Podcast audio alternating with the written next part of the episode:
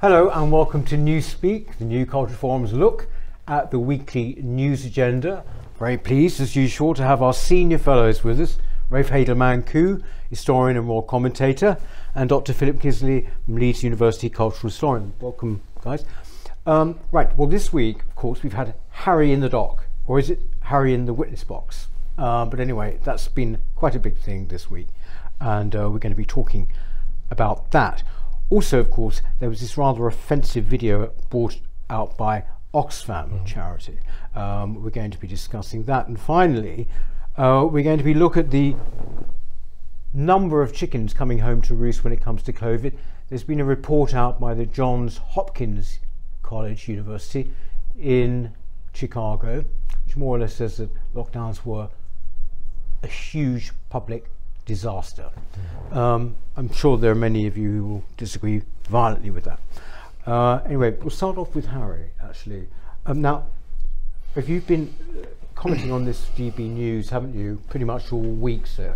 Is he now out of the witness box? Is he? Yes, so he's had a day and a half of um, grilling by the beast of the courtroom, uh, uh, Andrew Green, who's the uh, counsel, the barrister for uh, the Mirror Group, who's been basically slicing through all of the arguments of Prince Harry with surgical skill and revealing that there's not much meat on the bones of his of his arguments and the bones of his case. It's been an historic occasion. This is the first time for 130 years that a member of the royal family has actually um, gone into give would evidence. Prince of Wales? Uh, would Prince of it, Wales? It was. It was, it, it was 1890, Croft case, wasn't it? Yeah. He uh, got into scandal. trouble with uh, over. Yeah, he, uh, there was a baccarat game with uh, a chap who used to lend him his house for illicit encounters.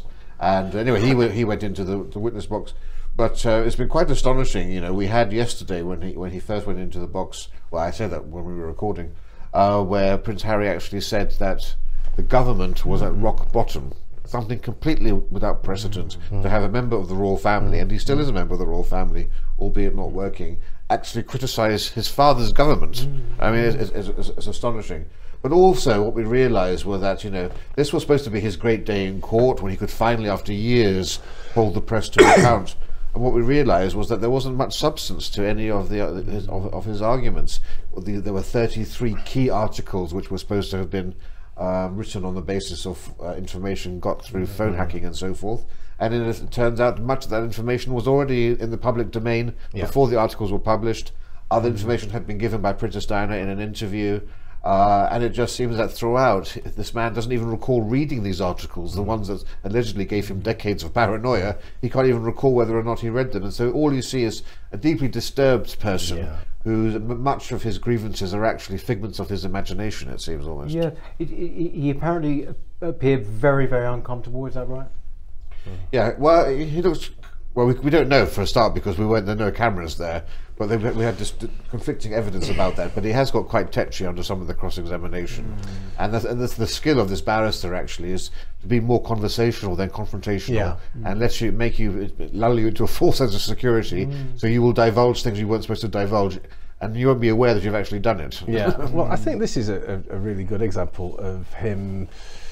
Uh, he's not used to people actually properly questioning him, is he? He's, you know, mm. Oprah, you know, versus this barrister, which he, who, who's very pleasant, but is, is, is a kind of pleasant yeah. assassin, isn't he? Um, I, I, was just thinking about the 1890 case, the Baccarat scandal, um, and and in that instance, uh, the Prince of Wales was they had to drag him kicking and screaming to the witness box. This is the complete opposite, you know. Mm. Uh, but I think as soon as he got there, from what I can gather and from, from what you've been saying, he, he, he's, he's really regretting it, isn't he? Because I suppose in a way it's this huge privilege that he has that he doesn't realise he has, that he takes for granted. Mm. Uh, and as soon as he gets up against someone who really knows what they're doing, who's a real professional, yes, he's going to fall to pieces. Can I just ask, has he played the race card as far as his wife's concerned yet, or not? No, that, that, hasn't come up because Right. we're dealing about a, period before he actually met Meghan Markle. Yes, so I- Chel- Chelsy Davy was his love interest at the time. Yeah, but, but there was a there was a, a piece today, I think, in the Telegraph where he, he did he did mention Meghan Markle. That's why I asked oh, right. actually. So I think he has mentioned her. I just wondered whether he played the race card. Not, not to my knowledge, not, yeah. not to my knowledge. But it is interesting that you know, because of course we have to say, you know, it's easy to pile on Prince Harry. In the 1980s and 90s, the British tabloid press were absolutely evil. they were poisonous, They, yeah. were, they, were, they were vile, mm. and I could fully understand why Ch- Chelsy did. Ch- Chelsy Davy decided that it wasn't worth the trouble to stay to stay uh, you know with him, and you can only think of those what ifs of history. What if they actually had stayed together? We would have been spared mm. Mm. all of the drama of the last three years. But we went into this expecting Prince Harry to reveal a smoking gun, and it's hmm. ended up being a, a completely damp squib. Hmm. And as you say, I just wish Andrew Green had been sitting on that sofa next to Oprah. Hmm. I think I think this is one of those things where it isn't a clear cut case, as you say, because of, of historically what's happened and, and, and the nature of the tabloid press. It isn't a clear cut case of right uh, or wrong. But I think what it will do is make people sit up, and it might make him grow up a little bit. This might be very good for him, and it, and it might enable him to kind of see his own life and I, I've said it before but you know his own privilege in in in clearer uh, and, and more kind of mature sight. You see, I'm sort of like rather resent even having to think about him in that way. I mean, you know, he's important to me insofar as he is a member of the royal family and what he should do as a member of the royal family. Other than that, I don't really care. You know, but so uh, it has become very much a kind of psychological study o- of him with this government thing. Um, I don't quite know why he said it actually. He said the press, right, and the government, uh, you know, are the main, you know, criteria by, by which people judge a country, and ours are uh, rock bottom, right? Well- so, so basically, press, I can understand him saying that, hmm. but he made one point, which is actually, I think, perfectly valid, which is when he said that you don't have a press even holding governments to account anymore, and I hmm. think that that's actually hmm. Mm. correct, even though it seems to be entirely beside. Mm. point. beside the Why point. did he? Well, they're the selective in how they, how they hold the government to account. I don't think anyone could say they didn't hold the government to account over these parties, for example, and you know, mm. and so forth. But uh, his argument basically was that the, the press and the government go hand in hand, and they and the, but also, of course, he's got a lawsuit against the Home Office as well. Another first, the first member of a royal family to take uh, his, his father's government to court over the provision of security when he when he's in the country. So there are several cases that are going on here. Not to mention the case in America where the Heritage Foundation, the premier uh, right-wing think tank in the world, um, is taking the Department of Homeland Security to court over Prince Harry's visa application and whether or not he lied on it. So the, Heri- the Heritage Foundation have uh, the, the Homeland Security in their crosshairs over immigration issues in general. And what they want to see is there are two questions on the immigration visa which mention drug use. Hmm. Did he answer those truthfully? In which case, why was he granted a visa? Hmm. Or if he answered them untruthfully, he should be ejected from the country. And America's been very strict on this. You know, um, what's her name? Nigella Lawson was uh, wasn't allowed to board a flight to America in 2013. Pete Doherty from the Libertines was sent back as soon as he arrived in America for previous drug uses. So the judge today in America uh, ruled that uh, the, the, the government has one week to reveal the immigration visa.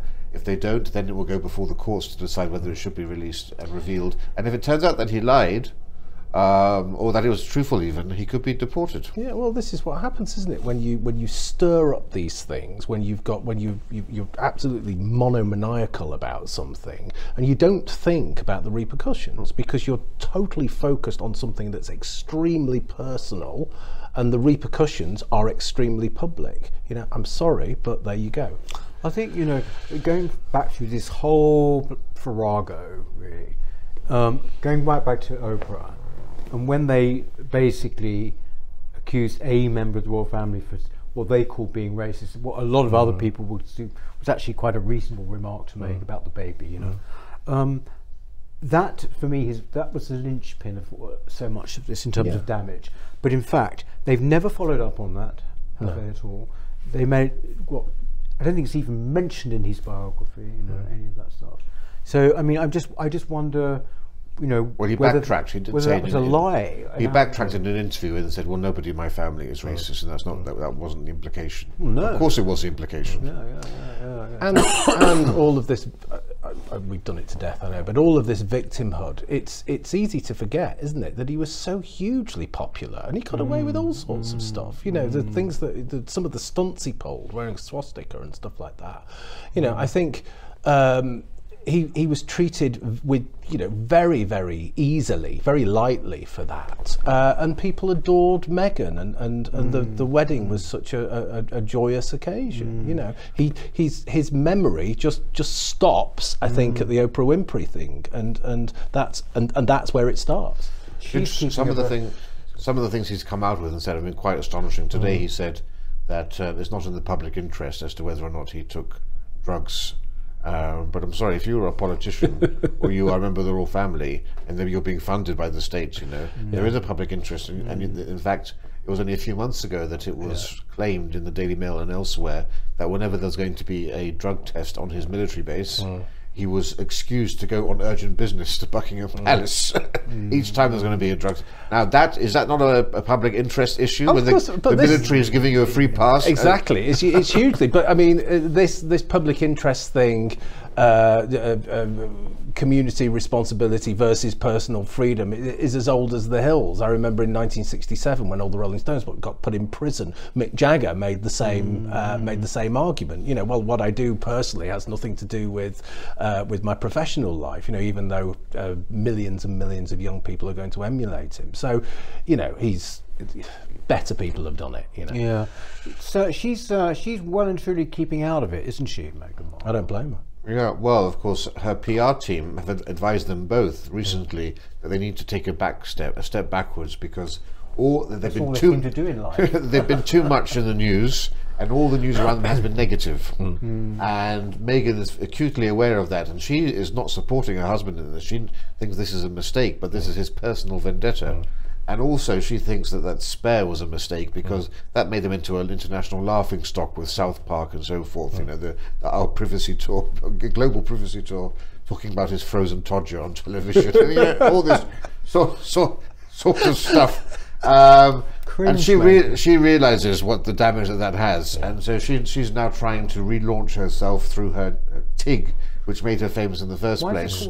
I can't I've, I can't remember, but this is a, li- a lifestyle luxury website, something to do with makeup and things, I imagine.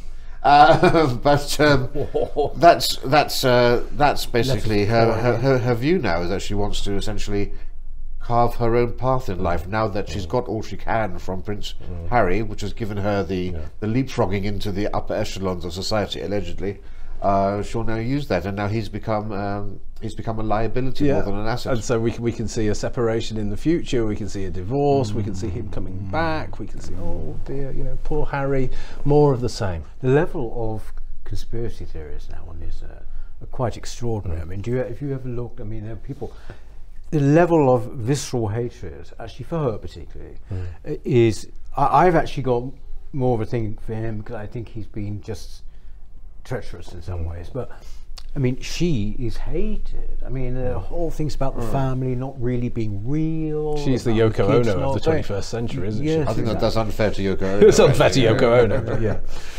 But anyway, well, while he was uh, tuning away there in the in the witness box, um, there's been a really nasty video actually came out. I think nasty, um, which uh, was published by Oxfam as part of their support for this Pride Month that's going on. You must have seen about it maybe now, but it had a particularly bad representation in it of uh, people who attack, you know, the trans movement.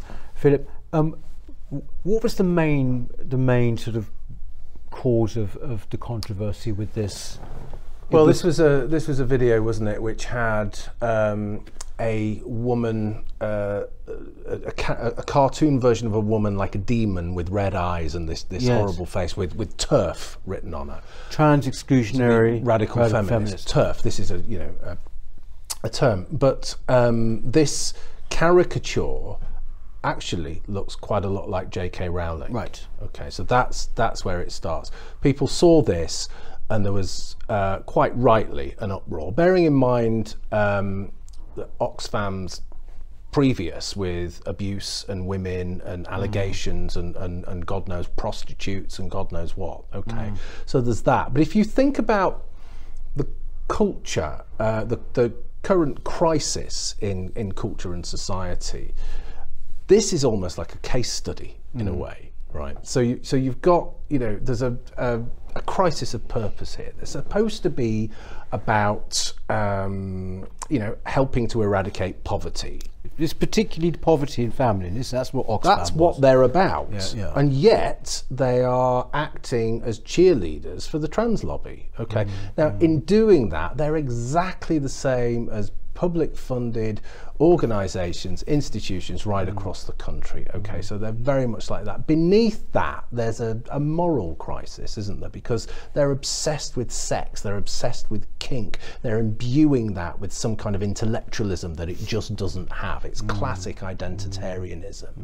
Uh, and what's it what's it doing for them? You've already said there's there's a there's a, a backlash from uh, from uh, Twitter, you know, so hmm. people are boycotting them like there's And no they've, they've actually taken that. They've taken it now. down, but even so, hmm. yeah, they, they're, they're boycotted like there's no tomorrow. Okay, they've demonised and alienated most of their workforce in the UK, who tend to be older, uh, gender critical feminist women. You know, that's, that's really? yeah, Right, well, that's okay. who work. You know, they they, they volunteer in Oxfam shops. Mm. And finally, of course, um, the trans uh, the trans lobby, the psychotic trans lobby, has turned on them. Uh, so they're getting it from in, in in a perfect symmetry. They're getting it from all angles, and and quite rightly they should do. But the thing is, is, is I think the point you made is they shouldn't even really be doing this, should they? I mean, you know, do they get any government money at all, Oxfam? I don't. I don't know if they do. this Maybe I, I think they gift aid and do. yeah, I think they do, and it was stopped because of one of the scandals. I think in 2018 it was withheld, but I think I think it. I'm, I'm not quite. Viewers will know it's easy enough to Google, uh, but but I think I, I think that they're you know they're being funded again. There were a couple of. we- We've we're showing it on the screen actually at the moment. As you can see, this is one of the images from the video, and you can see there's that J.K. Rowling type character in the middle. The other two, uh, one looks a bit like Ron DeSantis, and the other one that even uh, it's been suggested was Andy, our very own Andy Ngo. Andy, you no. know. Oh, wow. Yes. But they've Who's- all been given who's- these kind of strange Mandarin type sort of. Yes, I mean that, this is what strikes struck me first when I saw The the, racism. image. Yeah. Well, firstly, it, it was the clear when you look at how it was drawn. You can see it was drawn almost with an aggression. Hmm. There's a hatred in the way that the sharp lines and the whole thing just to me exudes viciousness and spite and hate, which is hmm. odd from a supposedly loving, tolerant organisation. Hmm. But then you look at it. Yes, it's anti-women. It's you know, it's it's misogynistic uh, in its portrayal of J.K. Rowling, and then you get this curious, you know, sort of, you know, uh, anti anti um, anti Asian look because you've got two fa- two characters, both of look whom look like Charlie Chan. like 19th one- one- century one- Orientalists, yeah, isn't it's, it? Yeah, it's it's exactly, bizarre. exactly the same thing with, Yeah. with the Yellow Peril. Yeah. And uh, you've got A- Andy Ngo, one of our great friends, on there too. I mean, so we got you, you're ticking every box, or what you're not supposed to be ticking. We're so inclusive. It, and you say, what's what's went through their head that they would think that this was in any way appropriate? And that just goes to show how blinkered, when you're so indoctrinated by this r- rabid, uh, vapid ideology, it blinds you to the very realities that we can see about about us. In much the same way as that cartoon in the Guardian not so long ago, which portrayed anti- the- which yeah. portrayed the anti-Semitic uh, ren- rendering of uh, whatever his name was. It's the same the same thing. Yes, um, yes, exactly. That was the guy who was the chairman of the board of governors. Chairman of the, yeah, of the board of governors. And uh, yes, it was outrageous. Um, you know, they, they do look. I mean, like even the this, the the form of the cartoon was sort of very mid-century propaganda, wasn't it? It was all hellfire. It, it, it really was, but the, the, the really funny thing is is what always happens afterwards. So they say, "We made a mistake," you know, like Basil Fawlty. I'm so sorry, I made a mistake. Uh, and then there's this ridiculous um, statement that they make, which is, you know, we believe in inclusion. We think people should be able to love as much as they can do. And we believe that so much, we're, we're dealing in, in misogyny, we're dealing in racial stereotypes, we're being completely and utterly hateful. Yeah, mm. it really shows how captured these people are. So anybody, if you're, you know, if, if, if you're contributing to Oxfam, if you're, you know, if you're giving donations, Oh, for don't God's them money. sake, for No. God's sake, stop. And of course, they have they have a, their, their strongest presence is in, in sub-Saharan Africa Yeah. and Africa, where of course the, the views that they espouse are completely opposite to the mainstream views of the people that they're trying to help. And I'm not sure how well they would, they would be received if they tried that there. These are these uh, Oxfam like uh, these charities that were real pillars Hmm. of our society. I mean, you know, growing up, Oxfam, everyone knew. Yeah. Everyone knew. And if you didn't, you should, you know, I don't care, give it to Oxfam. Hmm. You know, it was like, or the RSPCA was mm-hmm. another one. They, was, they were byword for integrity. Or an ally. But, Yeah. but but again, this is the you know as we said last week, this is like the march through the institutions, yes, isn't it? You know, the facade, the word has nothing to do now, and the history has mm-hmm. nothing to do with, with what it is now, which is just a, a, a, a bunch of extreme activists. The other thing as well about this sort of thing is is that they would have put that out to an agency to- to, make that video, and it's almost guaranteed now that all creative agencies, particularly in that sort of sphere or whatever, will be woke. Oh yeah. So th- it's not they don't even have to give them a brief. It's just they that's hmm. their that's their hmm. outlook. That's the way they look at hmm. everything. But you, re- but you, you mentioned uh, uh, an important point here, which is that charities and the voluntary sector make up the backbone of British civil society. And we, we, in a large part, invented that in this country in the 19th century. And then you see in Scandinavia a bit, and then of course through the Commonwealth, Canada, and Australia, they've got St John's Ambulance and the Girl mm. Guides and so forth. Christian but it's largely a, a British creation, mm. and it really helps explain in one way how we had social cohesion because it was these things and the Women's Institute. All of these organisations helped to weave people into the fabric of the nation, and when that backbone starts to crack, well, that's never a good thing for a, for a human or for a nation. But it's it's gender ideology, isn't it? You mentioned the Women's Institute. It was only a, few weeks ago that they were in convulsions, weren't they? About should they allow trans women into into their mm. spaces? Should you know? Should that be should be- should that be inclusive? Is mm. that what inclusivity means as far as the Women's Institute is concerned? Yeah. So it's another one, and they're toppling like dominoes. This, uh, you know, this country has always been just remarkable in its voluntary giving, mm. in its charitable work. I mean, just remarkable. And, you know, it seems to me that when the society starts to fragment, Yes. um, basically that is one of the things, going back to what we talked about last time, Robert Putnam, you know, mm. bowling alone. That's one of the things that goes. Well, I think Yeah, I, I think. I think one of the key things there you're talking actually about the Christian ethic, aren't you? That's very much part of, mm. of, Yeah. what that mm. is, and and, and we don't have that now. Not certainly not in public life. That's been removed. You know, transplanted with with a gender ethic and, and mm. with with the identity politics, Yeah. and you know we we worship gender, or you know we're we're we're coerced into worshipping gender, and we're, and we're, we're coerced into wor- worshipping the environment. And as you say, those people who volunteer are overwhelmingly women, mm. Mm. overwhelmingly middle-aged to retired, uh, overwhelmingly white. Actually, I mean, I find myself now, isn't it terrible how one's our, our public life can become so threadbare. I mean, Yeah. my attitude now when people approach in the streets, like charitable people, but is one of suspicion. Mm. It's one of kind of Tragic. yes, not exactly sort of hostility, but sort of like, well, I wonder how much your CEO mm. is paid, things mm. like that, because the charity sector generally has g- gone to the roof. You know, people get uh, uh it- the people who run them get like five hundred grand. You know. And people, you know, little old ladies who give, they think that this money's going to, you know. Oh, it's it's, it's going to uh, ideologically driven. Hmm. It's, it's the charity, you know. The charity sector is up there in terms of wokeness, hmm. and then the you know publishing is hmm. there, but it's it's the, it's at the vanguard of this kind of stuff. yeah. But I you know I, I said before it's tragic, and I think it is because I'm sat here thinking, good. I hope Oxfam goes under. I hope Oxfam disappears. Yes, now, isn't that awful? that, you know, don't that's just awful. I just want to talk as well, just briefly as well, about uh, this report. I mentioned it from Johns Hopkins Uni- it's a University, isn't it, in Chicago? They've done a huge global uh, survey about the effect of lockdown, whether in fact it was a good policy or not. That basically, in a nutshell, it was a disaster. That's what they're sort of saying.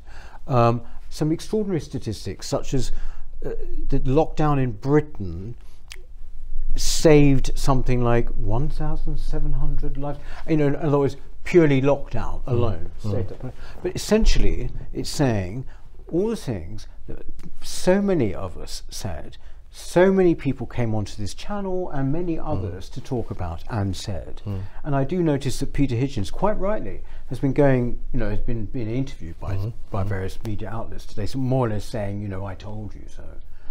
This was monumental, wasn't it? Well, there are so many stats that you can look through and just be aghast at every single one. You've already said one, 1,700 people, you know.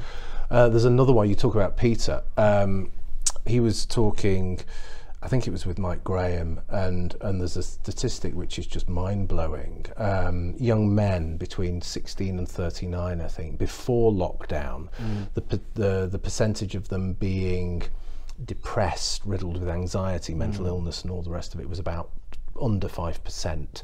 After lockdown, it's closer to 25%. 25%.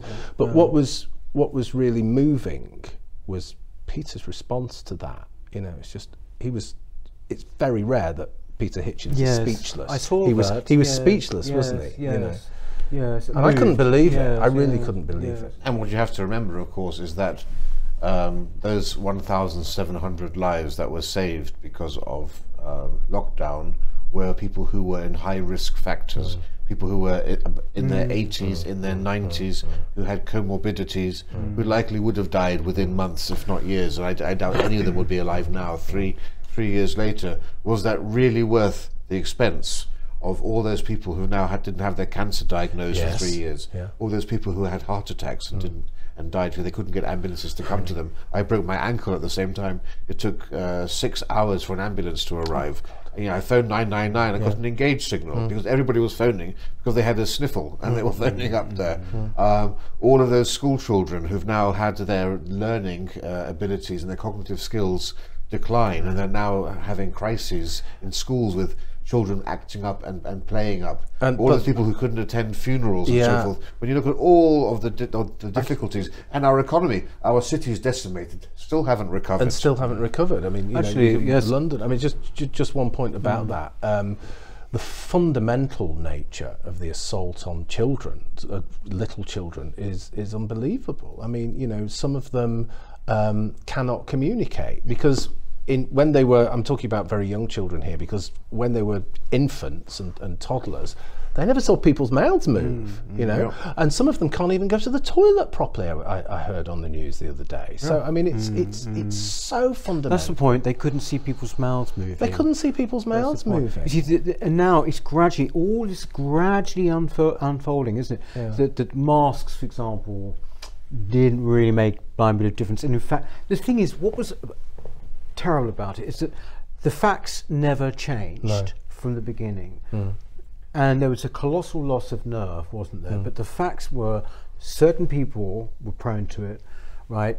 And that most people, it was a very low kind of risk.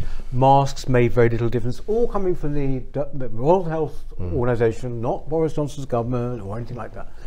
And yet, ev- all of those things were turned on their head, and we're still living. I, I think the effect of this whole thing, uh, we still haven't quite grappled with, actually. And, and the it just- visceral hatred you were visited with in the street. Oh, yeah, If yeah. you if if you if you weren't wearing a mask and you should have been, or, or you just forgotten to Mm. put one on, you know, you you were- you were you were you know rounded upon and, and you know attacked. And also, we, we, we had exploded the idea that the Englishman valued his liberties. Yeah. The idea that we were different from Johnny Foreigner Yeah. on the continent, mm-hmm. that an Englishman's home is his castle, mm-hmm. and that he values uh, mm-hmm. liberty above above all else. And we know, of course, that even today, a majority of Britons would favour going into a lockdown if there was a resurgence of COVID. And of course, interestingly, this story I read in the Telegraph. I haven't read it in the Guardian or elsewhere. Ah, yeah. And you wonder, will the BBC give as much coverage to Mm. this great finding about lockdown's damages as they've done, you know, to, to every, every other story, which they give they gave great attention to stuff that was pro-lockdown. But- but- will they give it to this? But the good thing about this is this this is just the first step or the first set of findings because there's going to be fine you know in, in 10 years time all the children we're talking about you know when they when com- when they've got psychosis when they can't when they cannot socialize at all and, and I'm not exaggerating there if you don't see people if you don't see people's mouths if you can't see them them smile, then that's going to have a massive impact on you in later life. So we're going to be measuring these things in, at, at 10 year intervals, Oh, yeah. and it's never going to go away, certainly not in our lifetime. Well, just NHS waiting lists, which Yeah. are now 10, 20, 30, 50 times longer mm. than they would have been had it not been for uh, had not been for COVID. Mm. That's what's really scary. Mm. People having to wait years, something that would have been a few weeks wait. I think there are some things that, um, you know, I say a permanent. I, I remember at the time thinking we're never going to come out of this the same way. Um, and uh, I was a little, obviously being a little pessimistic because uh, we have, you know, life is kind of resumed. But uh, there is a feeling for me of the stuffing being knocked out of things. I mean, when you talk about cities, in particular cities, I think that what we've seen now, cities have probably peaked, all cities. I mean, not just London. Um, it, it, you know, footfall in your city in Leeds is down forty percent. Um, and of course, Birmingham, and of course, Leeds relies very heavily on retail. You know, Yes, so, exactly. so, it, so it has a massive impact. and also in Birmingham, I think it's about thirty-five percent. Hmm. In London, in the city of London, fifty-five percent. Oh God. Fifty-five Hmm. percent. That's the city of London, right? So, it was, city of London was always famously quite quiet at the weekends, Hmm. right? But there are a lot of businesses there, whether they are clothes shops, whether they're sandwich shops, shoe shop, whatever, relied on, on people being around. Uh, people just have not gone back, Hmm. uh, right? And you also see it in the West End, actually. And of course, the, the, the, the sector that's been really decimated is the creative industries, live music, Mm. um, comedy, all of those places. That, that they really haven't recovered. I know lots of musicians, and, and, and they're still struggling. You know, Mm. still struggling. You know, it's not. we've had a terrible time, if you think, in this country. If you take Brexit, and then the aftermath of Brexit, when we were all talking on this channel about this attempt to thwart the thing, and then it was, you know, basically followed up by by COVID. And like you, Ray Fouchip, that was one of the worst. Things. I remember with Brexit, I sort of felt, ah, the institutions are no longer what I thought they were Yeah. With COVID, hmm. maybe the people Yeah. are no longer what I thought they were because the sheer level of hmm. compliance and that real petty Jobsworth hmm. thing came out. It was quite extraordinary, It's, wasn't it? it, it's what I was saying at the beginning of, of, of this show. It's that idea of crisis, isn't it? And we're suffering from crises on so many levels. You know, practical, emotional, intellectual. We, we, it seems as though we're, we're, we're floundering around, floundering around, and we don't know what to do because everything that helped us make sense of our lives and helped us communicate with other people. All of those, all of that um, framework has been taken away, and, and, and it's been taken away piecemeal because you've just described it, um, and it's very depressing. Well, one of the things I found most interesting was how it made me realise how we are not uh, the independent actors we actually Yeah. thought we were. Because if you look at people living in Canada Mm. and in America, here, Sweden, and say Hungary, the all the average person has a radically different Mm. view of COVID and what to mm. do than uh, the, the uh, people in another country. Mm. Government and the media mm. actually mm. dictated and formed public opinion, and that's why it was odd on Facebook, for example. If you made a post on Facebook that that could it could have violated your country's rules on medicine, it would be blocked, but it would be allowed if someone posted that in, in another country, and that's what I found very fascinating. If if we had lived in in, in, well, not us, because we, we rejected the whole thing. But my friends who live in Canada, my friends who live here, have very different attitudes towards COVID, and I find that interesting. There is a sort of uh, a sense in which, for, for me anyway, it was like uh, it revealed a lot of things that had already taken place in society. You know, that essentially people said, "Oh, uh, I was reading. I think it was Janet Daley saying we were infantilized by lockdown." Uh, well, I think we were infantilized before, Yeah. actually, and it just revealed it. I mean, and also this fetish we have now for vulnerability. Yeah, safety. You know, every it was like a. It, it, it sounds. This sounds really kind of harsh, but it was like a kind of celebration of just how vulnerable you can be. I'm not denying people were ill and died because that's obviously what happened, but it was sort of like a. It was like this strange. Sort of, it was almost part. You know, when, when you saw that uh, Holly um, Willoughby, uh, that statement uh, this week. Is everybody that- but okay? It, But it was the same kind of thing, a sort of strange kind of supine sort Well- of belief in, in, in vulnerability. Well, vul- vulnerability is a currency, isn't it, that people just use? You know, if you're, you're vulnerability, you'll use it. You'll use it to your advantage. And, and I see that in, in every day. With, with Anyway, one thing that Harry did say, uh, which is not his place to say really, but he did say that uh, the press should hold the government to account um, just because someone said it, uh, please. Of course, that's what didn't happen during that whole period. Unbelievable, you know. They never even asked, did they, where this thing came from? I mean, you know, or rather, if you did, Or if you did, you're a conspiracy theorist, or yes, you were a racist. yeah, Oh, uh, yeah. extraordinary. But anyway, it's no longer here, but we're living with the after effects. Philip, thank you, thank you very much, Rafe, and thank you too for watching, and um, hope to see you next. Oh no, no show next week. I'm very sorry, um, but the week after there will be. So we shall see you then. Thanks very much. Hello. If you're enjoying the New Culture Forum channel and you believe in our mission, may I invite you to join our membership scheme at the link below or on our website, newcultureforum.org.uk. Our work is more important now than ever, and we have great plans ahead for the future, but we can't do it without your support. From as little as £3 per month, you can help ensure that we continue on our mission. As a member, you'll receive a range of benefits, including access to exclusive content, invitations to our private events, including here at our studios, free copies of our books, and much, much more, including, of course, our famous NCF mug.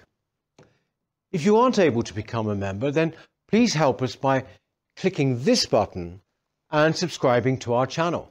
It's completely free. Just remember to also click the bell icon so that you can get notifications when we post new videos. Thank you.